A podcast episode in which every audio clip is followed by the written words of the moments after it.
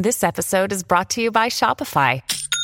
Forget the frustration of picking commerce platforms when you switch your business to Shopify, the global commerce platform that supercharges your selling wherever you sell. With Shopify, you'll harness the same intuitive features, trusted apps, and powerful analytics used by the world's leading brands. Sign up today for your $1 per month trial period at shopify.com/tech, all lowercase. That's shopify.com/tech.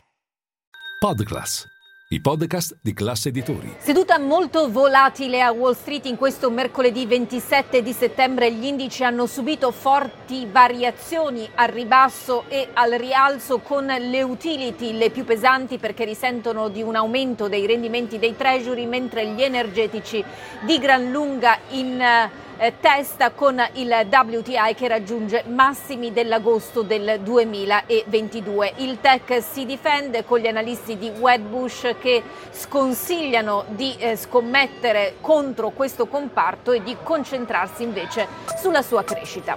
Linea mercati.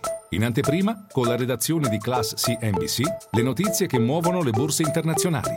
Ancora una volta sono i Treasury a restare monitorati, perché il rendimento del decennale oggi è arrivato a superare il 4,6%, nuovi massimi del 2007, e che rischiano di mettere sotto ulteriore pressione un azionario già messo alla prova da prospettive di tassi più alti più a lungo, da uno shutdown del governo federale che rischia di scattare dall'1 ottobre prossimo, e da uno sciopero dell'auto arrivato al 13° giorno e che venerdì potrebbe essere ulteriormente allargato. La minaccia è arrivata dal United Auto Workers, il sindacato che rappresenta appunto il comparto delle quattro ruote negli Stati Uniti, e l'avvertimento è arrivato nel giorno in cui Donald Trump sarà a sua volta in Michigan, e lo farà 24 ore dopo l'arrivo al fianco degli scioperanti del presidente statunitense Joe Biden. Nel frattempo segnalo come il WTI oggi abbia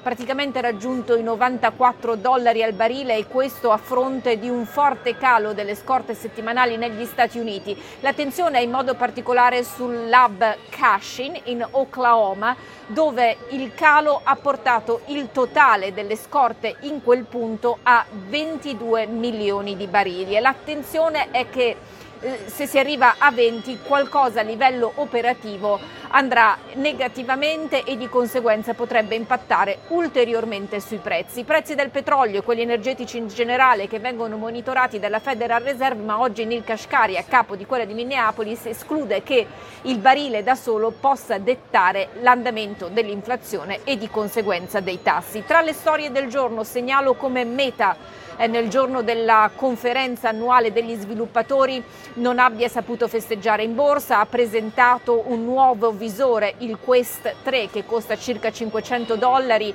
insieme ai due predecessori andrà a sfidare il Vision Pro che Apple lancerà l'anno prossimo e che costa ben $3.500. Inoltre Meta ha lanciato anche una serie di chatbot alimentate da intelligenza artificiale per Instagram, WhatsApp e Facebook. Forse il mercato non ha apprezzato il fatto che il gruppo guidato da Mark Zuckerberg continua a restare concentrato sul metaverso, che perde soldi, mentre queste funzioni AI sono state descritte un po' come sperimentali e non è chiaro quando e se verranno monetizzate.